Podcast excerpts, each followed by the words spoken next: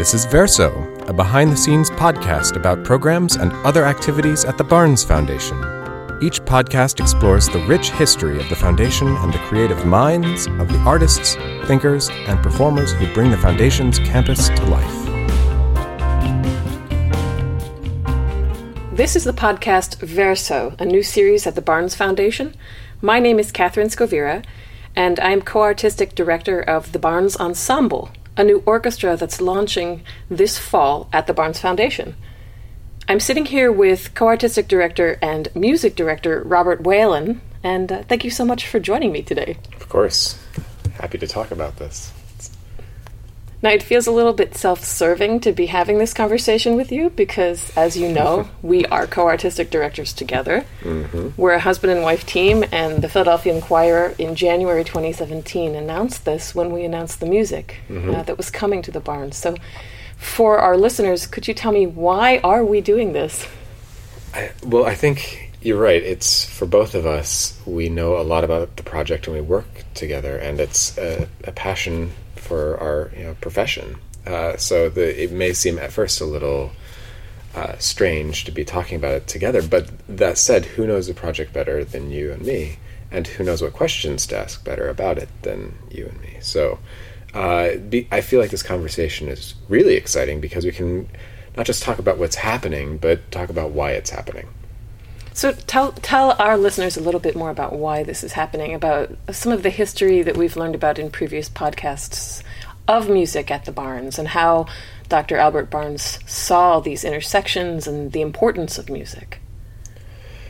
Music has a very long history at the Barnes Foundation. It's one of the great untold stories of the foundation. Albert Barnes had a very early exposure to music. He played fife when he was 11. If if you're a follower of this podcast series, you have heard Barbara Bokar say that on the very first podcast we did. And uh, he had an early exposure to music, and Barbara also told us that it was his greatest love, even beyond the visual arts. He had a real affinity for music. He had uh, concerts at his home, both featuring choral groups and uh, solo and accompanied performers and uh, was a seasoned subscriber and a very active patron of the Philadelphia Orchestra. Uh, and he was also Leopold Stokowski's neighbor, uh, next door neighbor, and they had many conversations. Stokowski uh, was hosted by Barnes on numerous occasions at concerts. In fact, Barnes threw a concert specifically for Stokowski. It was only the, the two of them and their, their significant others. And so that's kind of the personal history in terms of Barnes's interaction with music. But what, what one thing that was so wonderful to discover in the archives also was some of the letters that Dr. Barnes wrote um, to Stokowski, where after doing a concert of contemporary music and received pretty um, difficult or not necessarily positive critical feedback uh, Barnes said, "No, you have to keep doing this, and you have to go even further than what you're doing." And which is saying quite a lot because Leopold Stokowski was at the cutting edge of what orchestras were doing in America at that time. He was really pushing the envelope. And behind him, Dr. Barnes was really pushing him. he was pushing the person pushing the envelope. Mm-hmm. And they pushed each other. They had a really interesting relationship. Um, Dr. Barnes was very avid uh, in his support of living composers and uh, musicians. He had a, a, Ruggieri violin that he purchased just so that he could have concerts in his home and Yeah. a Steinway piano. One thing that I know we've discussed on here before is that Barnes gave out more musical scholarships than he did in the visual arts. And that's that's something to be said uh, in terms of his support of not only music and performance but music education. And Barnes also saw in this is also from the archives, he saw the concerts that were given and the musical work that was being done at the foundation at the time as as important to the mission of the institution as everything else that was happening. And that is not to be uh, taken lightly. Not at all. In a way, uh, the Barnes Ensemble launching this fall is a, a real coming home, both in the space and just um, to the mission of the Barnes as a whole. Um, tell our listeners a little bit about how we first came to the Barnes in October 2015, and we tested the acoustic like we do in any space that we enter. Well, you know, I, I suspect that our experience visiting the Barnes is like many people's experiences visiting the Barnes. I think this is probably what happens to pretty much everybody when they walk into this space. Be- you, uh, you come in, uh, and I'm going to speak about the collection first, the experience of the collection. You walk in, and it's like this this lightning bolt um, that hit us. Uh, because here are two people who have spent their lives immersed in musical art and seeing the relationships between different works and programming and so forth. And you walk into this space, and it is the visual living embodiment of these years and years of work and Study and study and so research. forth. yeah. It, ju- it just was like, man, this is it.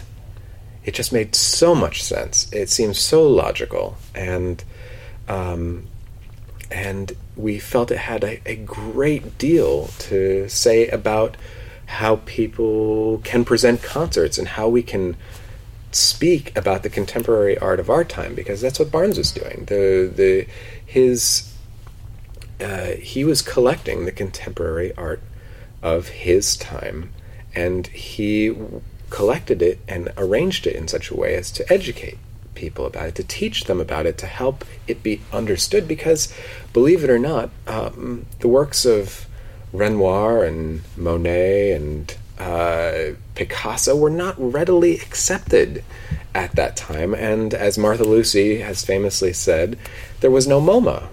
There, so there was no uh, there, were, there was no support for the contemporary arts in the way that there is now. So And even in Barnes's own experience, um, when he first received the initial shipment of paintings from William Glackens from Paris, he didn't understand what he was getting into.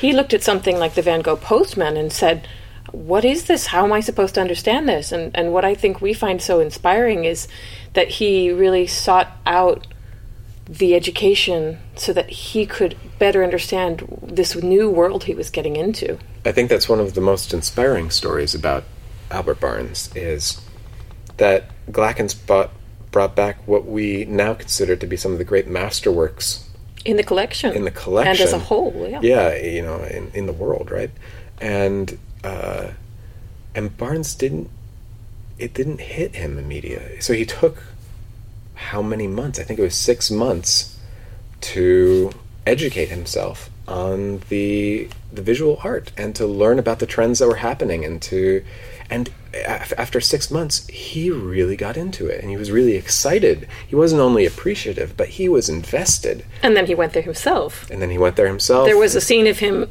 chasing uh, Gertrude Stein around a table, I believe, if I'm not mistaken. He was very involved in s- the salons and causing a whole lot of trouble in Paris and chasing down every gallery owner he could. Absolutely. And Barnes saw these works as helping, as essential in teaching people how to think critically and to be better participants in, and more active participants in a democratic society. And what I think was, and this is just my read on it, but I think there's there's something to back this up.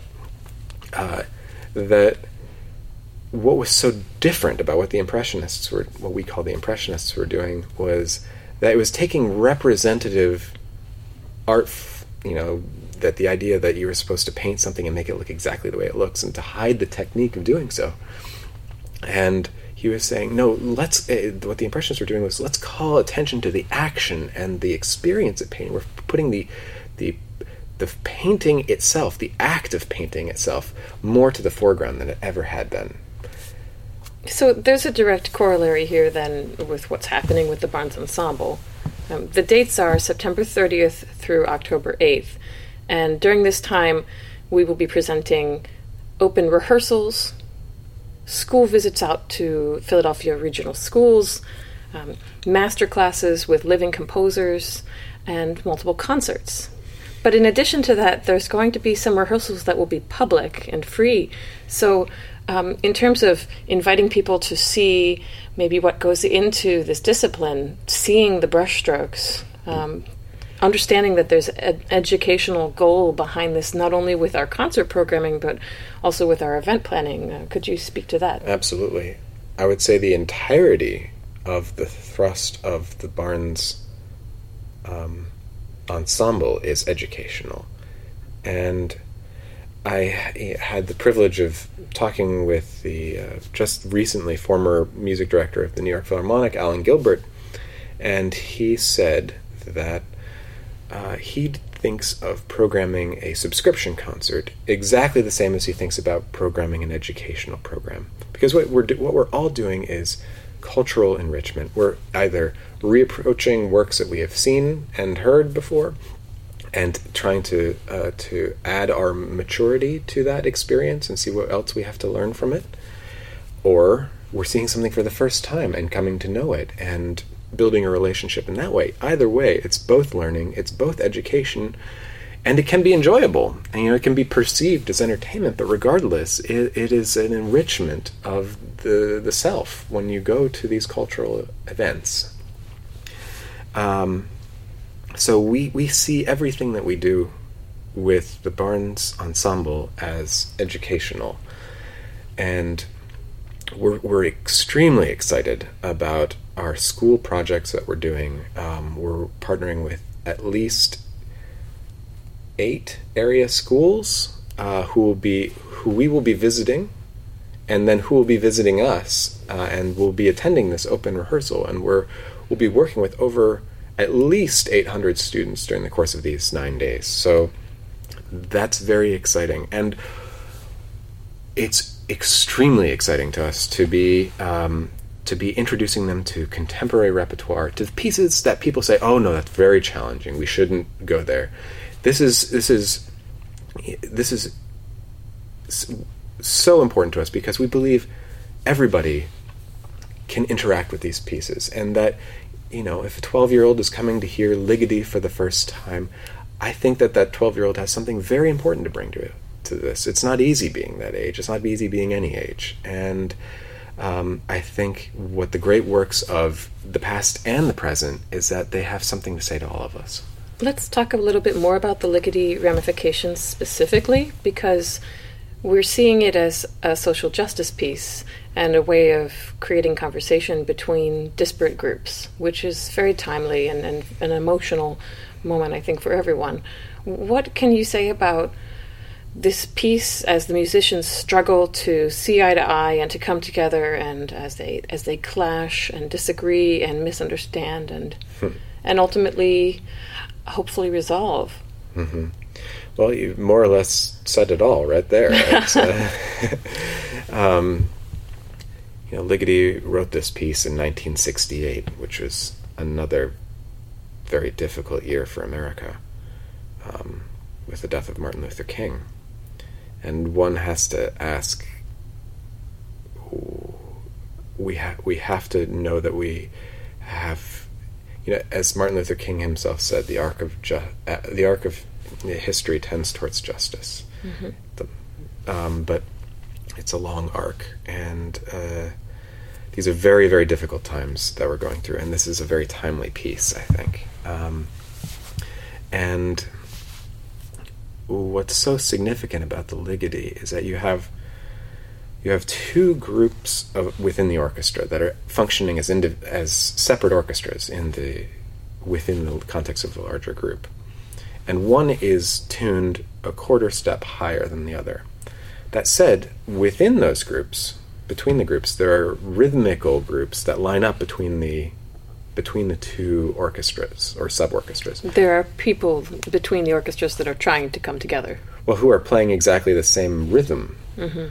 And what happens uh, is that they go through this unfolding of of awareness and coming together and what what happens is is that unfortunately there's always this tonal separation between the two. So no matter how much they try to unify rhythmically, um, uh, and so, forth. It it doesn't coalesce until the very, very, very, very, very, very end, and it's this amazing working out of this process. So it begins with this feeling things out and learning and growing, and then there's this real effort to unify, and then it fatigues, and it, it, it sort of fades away, and then it builds up again in the same momentum, and it rhythmically unifies again, and then it fails again, and it peters out, and as it peters out, it has this outburst of total rage and just frustration, and then at the very at the very end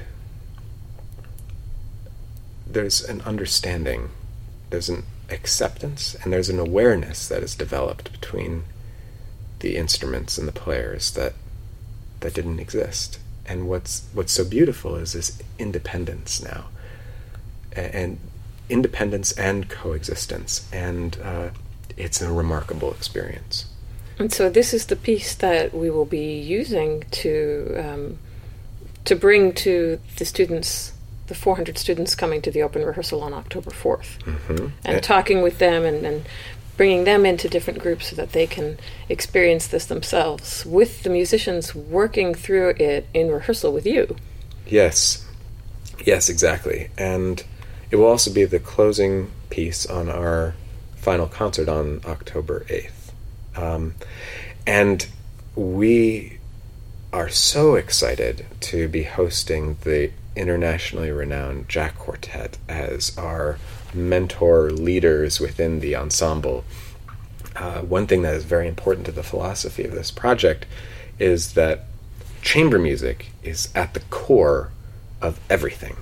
Uh, we believe that with chamber music, people play differently and they listen differently. They they listen like colleagues and they perform like leaders. And in doing so, we invite the audience to to listen deeply and to develop that, just like the art of looking that the Barnes Foundation champions. This is what um, not only this core of the ensemble with the Jack Quartet, but also the ensemble as a whole is doing. Absolutely, and we're activating. You know, we're seeing the ensemble as the sum of all of its parts, meaning the individuals therein, the the existing chamber groups therein, new chamber groups that are forming when they're here, and the full group together. Um, and we hope very much that the large ensemble experience is just big chamber music. It's just this body of people be- that becomes this living organism that is reacting to different parts of itself and is aware in every single direction. And we feel very strongly, I would say, that the the advocacy for the individual and the advocacy for their listening and their participation as chamber musicians is essential to making that happen. So, to talk a little bit more about our chamber musicians, let me say that um, the Jack Quartet has been described by the Washington Post as the go to quartet for contemporary music, tying impeccable musicianship to intellectual ferocity and a take no prisoners sense of commitment. How do you think Dr. Barnes would feel about that? I think that's right up his alley. Right. They are um, deeply dedicated to to creating and spreading string quartet music that's been written by living composers. Um, and they've been called by the Boston Globe the superheroes of the new music world. So, who are the young music professional superheroes that they will be mentoring? Hmm. Well, we have people, about 20 people from all across the globe who are going to be working with us, and the the chamber ensembles that uh, that have were accepted as fellows here are the Argus Quartet, uh, who are currently based in New York and will be the quartet in residence at the Juilliard School next year. Uh, the Ligeti Quartet from London and the uh, Chartreuse, excuse me, Ensemble Chartreuse, which is a trio of performers who live in on the East Coast, the West Coast, and the Third Coast of Chicago. They are truly the tri-coastal trio. Exactly. Mm-hmm. And fellows, like as Robert said, that are being drawn from across the world. Yeah, and in addition to the the chamber quartets and trios that are part of this, there are also indi- nine individuals mm-hmm. who are who are coming from all across the globe and all across the United States to be a part of this. In addition to that, tell us a little bit more about the living composers that we're inviting, um, not only not only for this um, premiere of the Barnes Ensemble, but just as a whole. Uh, I want to to look forward to to the next season. But tell us a little bit more about Chaya and Eric. Mm, hmm We are we are very blessed to have two standout composers, leaders, and uh, art advocates joining us at this first outing of the uh, the Barnes Ensemble. are, our composer mentors who will be on site and the, whose works we will be performing as part of this festival uh, are um, distinguished professor Chaya Czernowin of Harvard University, as well as Eric Wubbels, who is one of the founders of the Wet Ink Ensemble in New York and a uh, major advocate for contemporary repertoire in that city. Now, looking forward to 2018, we should talk about a wonderful, wonderful invitation uh, to Steven Schick. Yeah. Well, Steven Schick is one of the great leaders in contemporary musical art. He's uh, one of the most eloquent speakers. He is an unbelievable percussionist. If you have never seen this man perform, go online and look up his YouTube video of him playing Xenakis's Psappha and hold on to your hats. Um, he's, he's been truly such an inspiration to Robert and to me, and it's going to be absolutely incredible to work well, with him. What's amazing about uh, Steve, uh, in terms of how he plays, that's what, let's just talk in terms of how he plays percussion, uh, is uh, every sound, every gesture is beautifully conceived, uh, and he he performs some of the most complex music ever written from memory. It becomes a physical uh, this deeply visceral experience. So you're not thinking about, oh my gosh, Xenakis wrote this as like a graph, you know, like not. It doesn't even use regular musical notation. It's this incredible musical dance that he's doing. You don't think about the complexity of it, and you and in, then you don't. It doesn't seem hard, even though it's unbelievably difficult. And I think that's one of the most beautiful things we can offer. And that's one of the essential components of what we're doing with the structure of the Barnes Ensemble is that we are coming together over a length of time that gives us a lot of rehearsal so we can become very comfortable with performing the challenging repertoire that we're going to play. So when we play it, it feels free. Now, to our listeners, this is a conductor percussionist talking about another conductor percussionist. So we should talk about how percussionists think about sound because it's not like opening your mouth and singing or striking a key or drawing a bow across a string, though certainly percussionists use bows. Mm-hmm. Um, yeah, we do. These are these are sometimes isolated sounds that really one needs to get to the heart of because you have one opportunity to clash that cymbal, for example. well, um, we a couple thoughts about being a percussionist conductor. Um, one is that the rep- the solo repertory for our instrument didn't really exist until well into the 20th century. So what w- the, the approach that we take is that our repertoire is right now. as percussionists. As percussionists, and we're developing it. We can be part of the process of it. Um, just like Joachim was, you know, working with Brahms with the Brahms violin concerto or whatever. He was. These are people who helped art come into being, right? Um, so our per- perspective as a percussionist is that we're looking at the f- the current point in history and working our way back, more or less. Whereas I think some people who have a longer, you know, if you're a violinist, your repertoire extends very far back in you know some, several hundreds of years, right? So you're able to sort of start from a long time ago and work your way into the present. Um, and a lot of those works have stood the test of time and so forth. So it's a different experience, right? Um, but as a percussionist conductor, also, um, two things. Uh, you sometimes you're right. If you're playing in an orchestra, you don't have very as many notes as other people use. So that cymbal clash at the end of the piece has to be exactly the right sound at exactly the right moment, and it has to sort of capture the spirit of the entire orchestral energy that leads into it, right? That sounds like a conductor. well, yeah, and you, you spend a lot of your time listening, which is really important, I think. Um, and then that said, um, when you're playing more as a soloist, you get a lot more notes, which is great. Um, and that forces you to think differently, certainly as a soloist. But one of the, the issues of the sound production itself is um, the immediacy of it. And this is, I'm going to quote Steve Schick now by saying is that um, anyone can drop a stick, but not anyone can lift it. And there's a direct corollary to the voice, of course, um, Mm-hmm. which is that the inhale that you take prior to a phrase is really what's determining what you're able to do with that exhale. The exhale, of course, being the singing.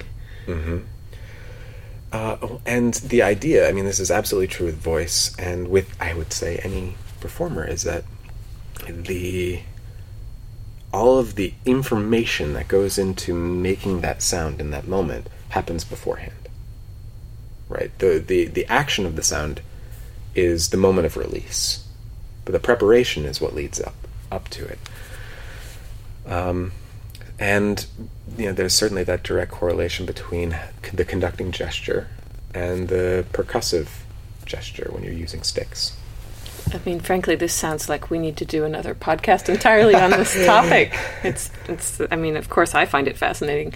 Yeah, Um, we, we always go like really deep in these podcasts. we always fun. go like really deep.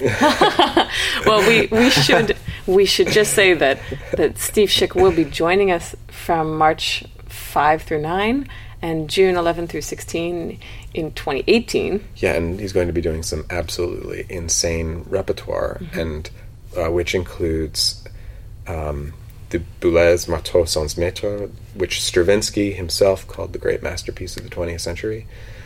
Um, the Grisey Noir d'Etoile for six percussionists, which is stunning, and just wait until you see it.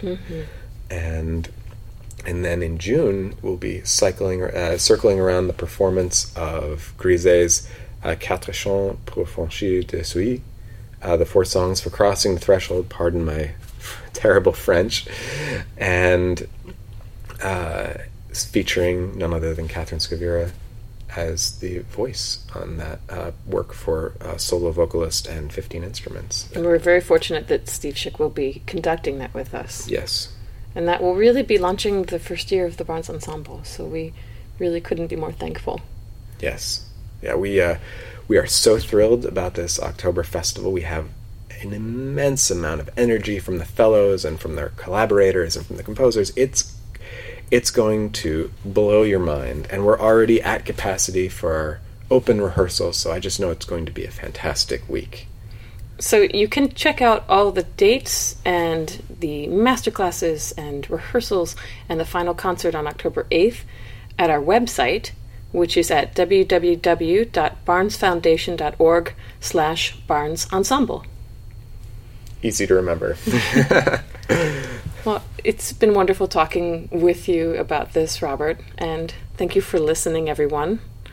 And we look forward to inviting you to the Barnes Foundation for the premiere of the Barnes Ensemble this fall. yes. Hope to see you here on October 8th. If you would like to learn more about upcoming programs at the Barnes Foundation, please visit our website www.barnesfoundation.org/programs. You can also follow us on Facebook, Instagram, and Twitter. The music used in this podcast is by Long Zijun. Thank you for listening in with us, and we look forward to seeing you at the Barnes Foundation soon.